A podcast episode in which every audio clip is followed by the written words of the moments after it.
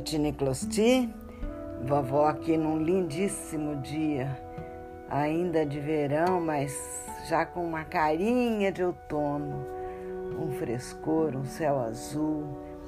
Já fiquei deitada na grama um pouquinho fazendo meu treino e sentindo claramente que nós, seres humanos, a nossa espécie, é a consciência do cosmos.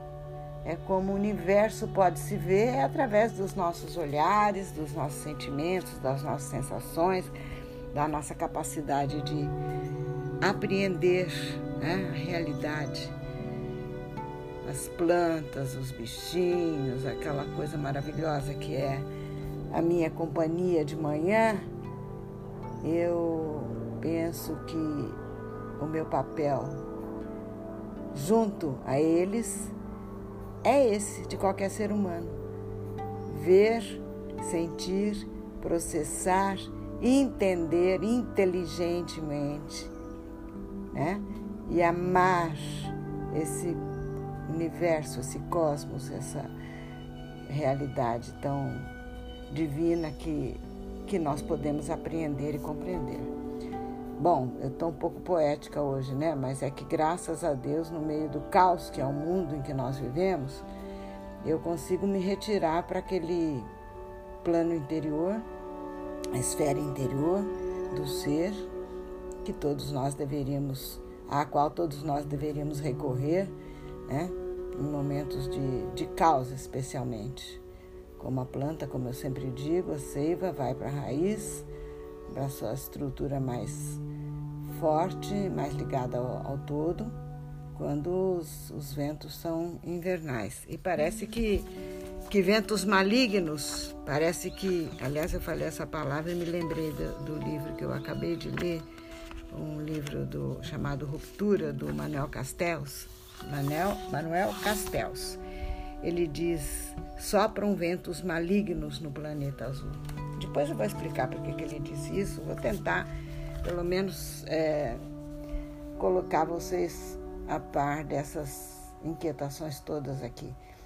Essa, essa é uma busca minha de compreensão do mundo e eu vou é, escavando, né?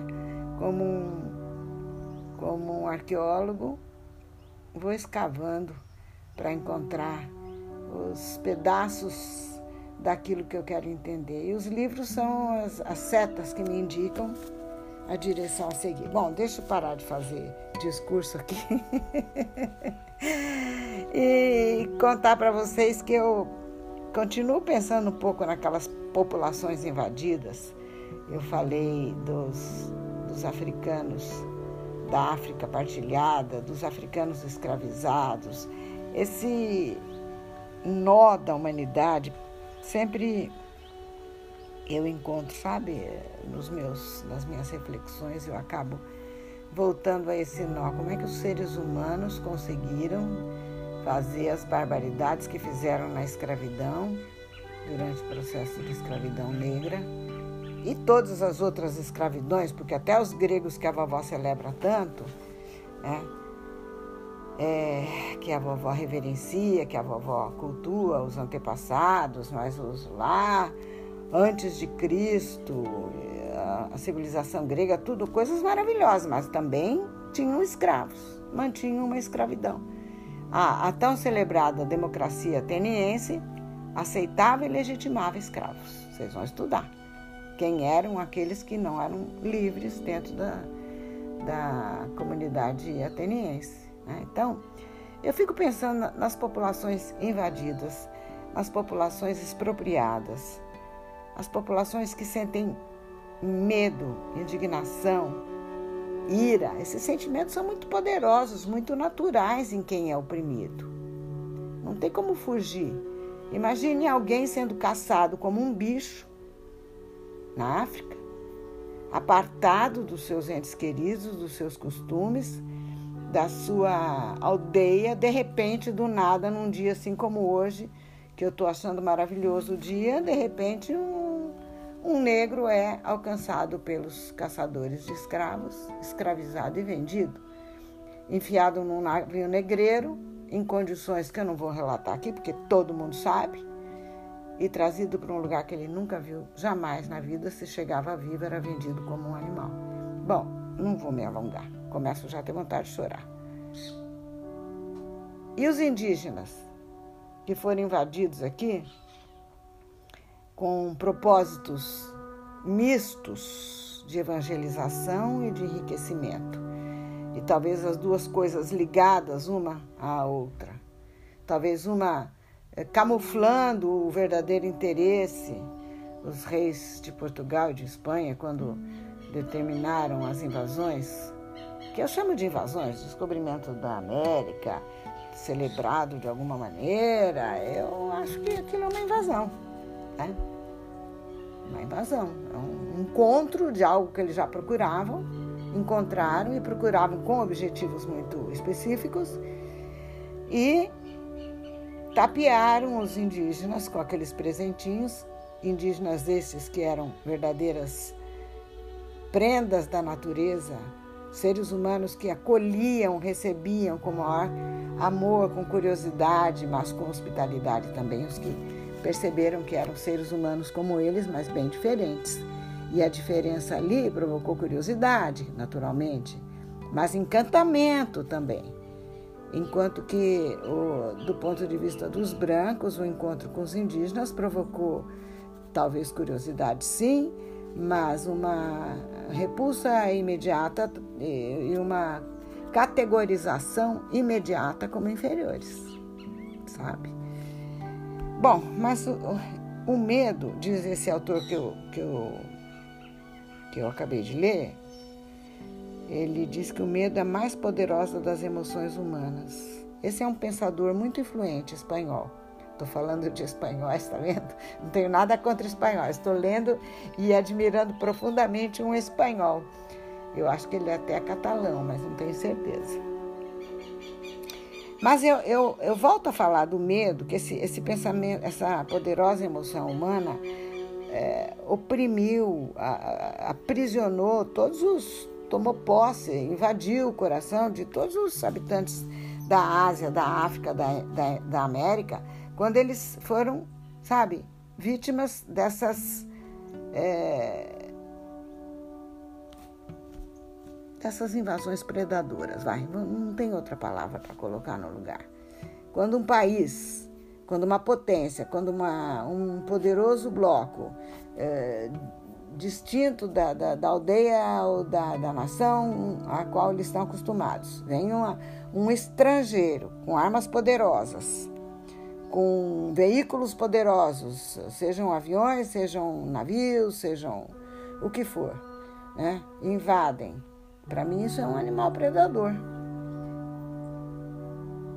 E para o Castells também, quando ele diz o seguinte: vou abrir aspas e ler o que ele fala. Qualquer ato que mata, mutila, fere, sequestra ou aliena, ou aliena em qualquer tempo ou espaço é terrorismo.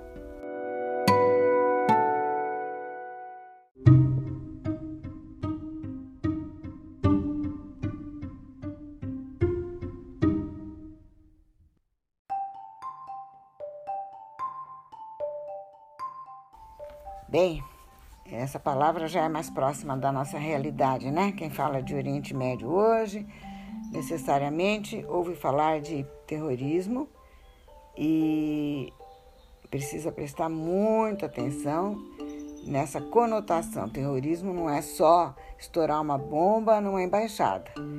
Terrorismo tem uma, uma amplitude muito maior e vocês precisam estar atentos. Eu penso que certas políticas, certas ideologias que pretendem subordinar o ser humano, e não só o ser humano, assim, no sentido mais geral, subordinar o que é humano na espécie humana. Dá para entender isso? Porque nós corremos o risco de perder o contato com a nossa humanidade do jeito que, que nós caminhamos. Normalmente, essas políticas para dominar, utilizam o medo. O medo subjuga, o medo paralisa. E acaba que eu, como eu dizia que ah, terrorismo é próprio do Oriente Médio, presta atenção. É preciso estudar, por exemplo, o que aconteceu lá, só para falar do, do Oriente Médio, o que aconteceu nos anos subsequentes à Segunda Guerra Mundial, depois que se esfacelou o Império Otomano, para entender o que aconteceu com aqueles espaços, tá? Antes deles serem os países que são hoje, Síria, Líbano, Iraque, é,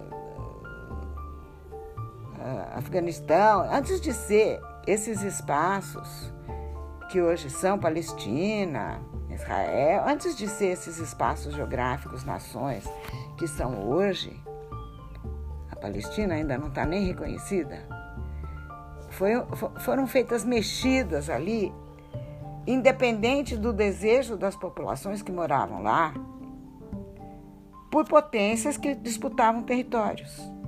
Foi feita uma partilha indiscriminada. Traçavam-se linhas no mapa, os, os mais poderosos do Ocidente sentaram numa mesa de reunião, pegaram o mapa, traçaram linhas daqui até aqui vai ser para Fulano, daqui até aqui para Ciclano, dividiram no mapa. E, e é, essa partilha não é que eles estavam doando para outros, não, estavam pegando para si próprios. França, Inglaterra, Estados Unidos, é, é, algumas outras potências também no pós-guerra, ali menores, que ganharam alguns pedaços de, de terra, mas a maioria foi dividida entre os vencedores da Segunda Guerra, né?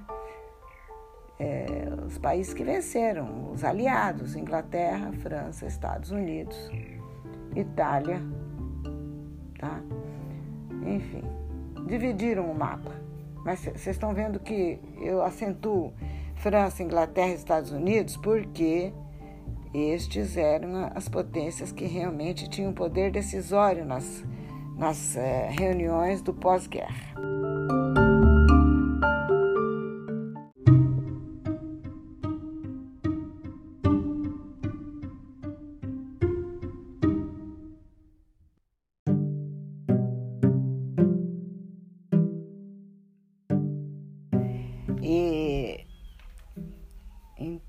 É, como, esses, como esses países dividiram o mundo entre si, eles não consideraram é, os povos, sua cultura, seus costumes, obrigaram tribos diferentes, até inimigas, a obedecerem aí um mesmo regramento que se estabeleceu ali. Vai ser tal país aqui, e nesse país é, vai ter um protetor que vai ser a Inglaterra, ou vai ter um, um né, é, supervisor que vai ser a França, enfim, é uma forma de tomar posse e monitorar tudo que acontece naquela região através desses governos títeres, desses governos que obedecem aos países hegemônicos. Tá? É, na raiz dessa divisão toda, de modo geral, havia intenção, e, e até podia ser para algumas pessoas, não estou julgando ninguém aqui, mas eu estou analisando o processo histórico e os resultados disso. Podia até ter gente com boas intenções, é, de levar aquilo que, que os, os, os ocidentais é, consideravam o supra-sumo da cultura, né? sua língua, seus hábitos, sua religião e também os seus interesses financeiros e econômicos. Lembra que eu falei que os portugueses e os espanhóis, quando vieram aqui, ah, estavam associados dois interesses é, básicos, dois pilares, né? sobre os quais se assentou todo o processo de colonização? A religião e a busca do ouro. E assim, esses países no pós-guerra que dominaram e partilharam o mundo, nesse fenômeno que nós chamamos de imperialismo e neocolonialismo, eles levaram também a ideia de que tinham que implantar a sua democracia lá. E eu não falei da Rússia, que também é uma potência que participou também das conferências do pós-guerra, porque fez parte do bloco vencedor, porque é, a Rússia estava mais entretida com seus focada no seu interior, na União da República Socialista Soviética, ela não estava interessada em expandir, expandir a sua forma de governo para o resto do mundo. dessa forma como as democracias liberais do Ocidente queriam fazer. Eles queriam que todo mundo vivesse a sua forma de governo. Só que, como eu digo sempre, até que ponto essa forma de governo é a melhor de todas? É preciso pensar nisso. Nós crescemos achando que democracia, tal como ela é vivida, pode ser, de fato, acredito que democracia seja a melhor forma de governo, mas tal como ela é vivida, nós precisamos pensar muito nisso.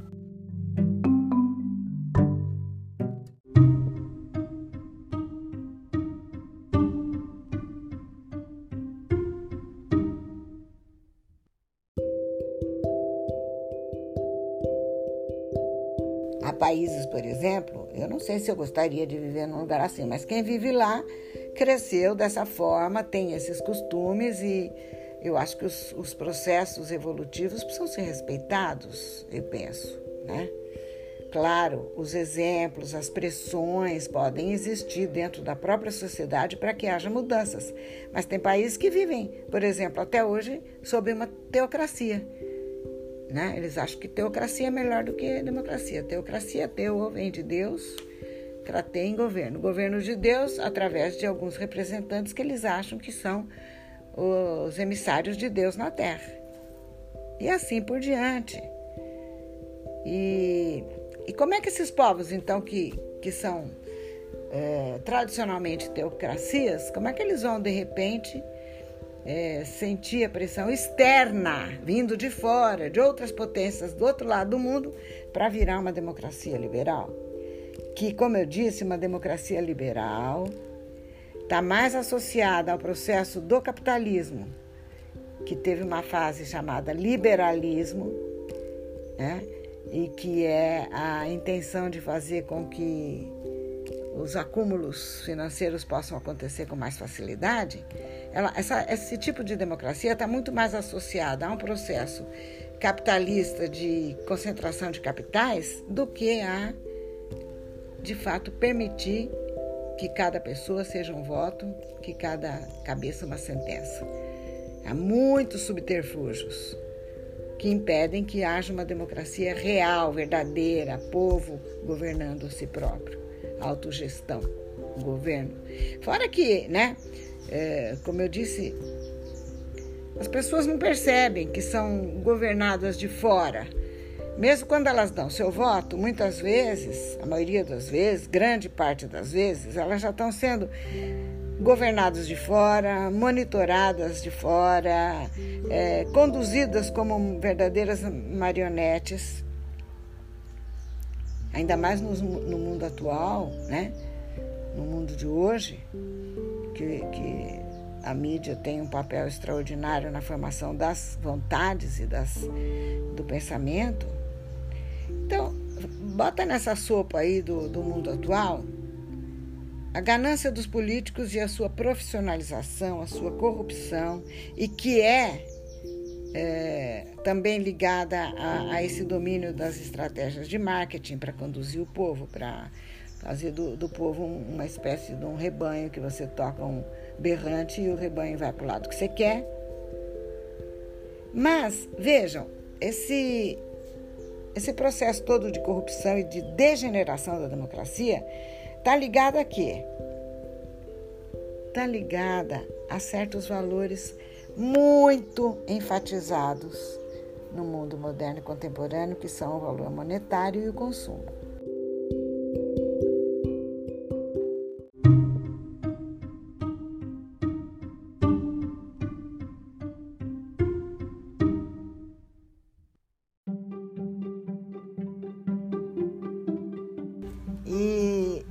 Respeito disso, dessa distopia, sabe? Dessa doença que o ser humano acabou é, desenvolvendo de valorizar o material acima de tudo.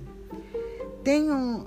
Lembra que eu falei que sopram ventos malignos no planeta azul? Eu vou ler um trechinho, um trechinho desse autor que eu que eu estou acabando de ler, Manuel Castells, livro Ruptura, subtítulo A Crise da Democracia Liberal.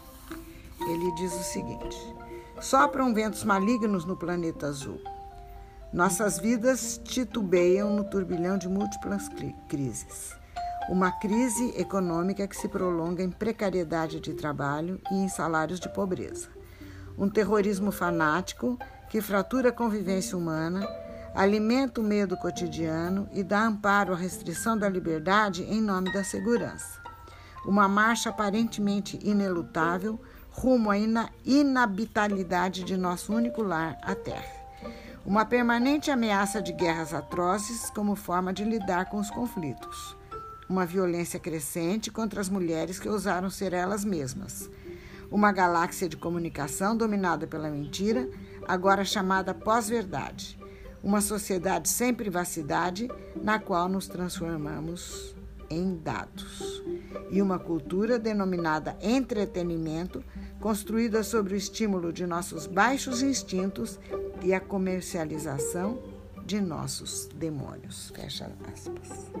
Eu achei isso aqui apropriadíssimo para que nós aprendamos a monitorar nosso pensamento, nosso senso crítico, para estarmos sempre alertas e não sermos vítimas no sentido de inadvertidamente ajudarmos a manter essa essa nuvem maligna, né? Esses ventos malignos que pairam sobre o planeta.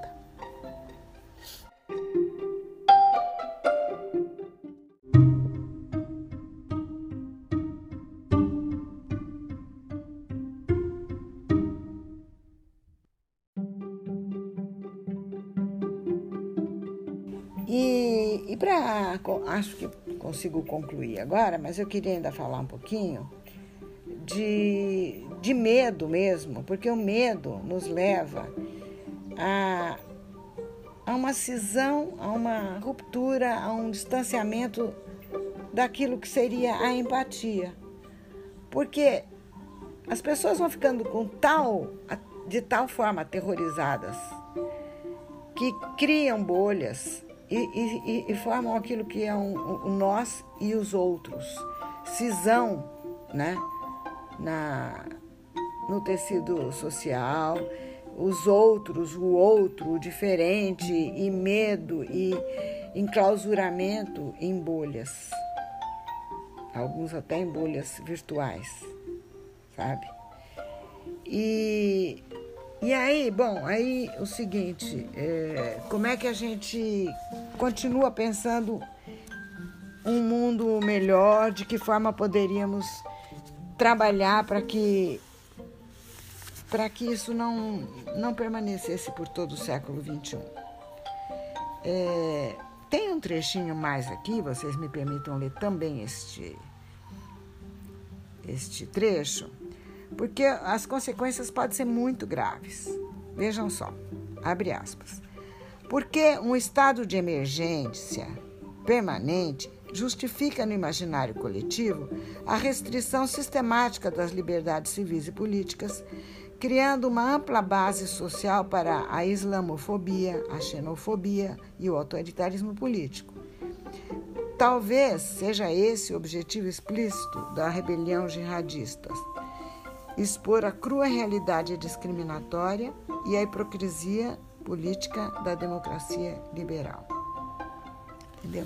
É um trecho onde o autor fala especificamente de questões do Oriente Médio, mas eu, eu vejo que, de fato, o ser humano se sente muito mais livre para expor a sua maneira de pensar, para é, é, movimentar é, grupos de pessoas, grandes grupos, grandes contingentes, no sentido, na direção de um objetivo melhor, quando eles não se sentem perseguidos, porque né, qualquer coisa já é o diferente, já é o, o ameaçador e as forças institucionais realmente bloqueiam toda e qualquer capacidade de manifestação do bom.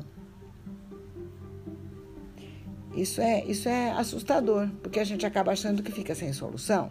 Como é que nós vamos melhorar o mundo? um pouco a opinião do Castells e muito a minha, muito a minha. É que o caminho inicial é uma reformulação íntima de cada pessoa. Uma reforma íntima mesmo. Cada um revendo seus valores, seu modo de pensar, a sua conduta, o seu propósito de vida, analisando com cuidado se está compreendendo o mundo exatamente como ele é, compreendendo a espécie e o quem somos no universo, compreendendo o quanto somos uma rede, não rede cibernética, mas uma rede natural, o ser humano entre si e com a natureza. Temos que fazer muitas leituras, analisar com cuidado tudo que lemos, aproveitar aquilo e o, e o crivo e o critério deve ser sempre o nosso insight, o nosso, é, a nossa intuição, o nosso íntimo. É lá que está Deus, é lá que está o caminho, sinalizado da forma mais correta. Que nós possamos, com a ajuda de todos vocês da geração nova, construir de verdade um mundo melhor. Um mundo onde, no lugar do, do medo, do ódio, da ira e da indignação, consigamos construir com amor a dignidade plena da, da humanidade.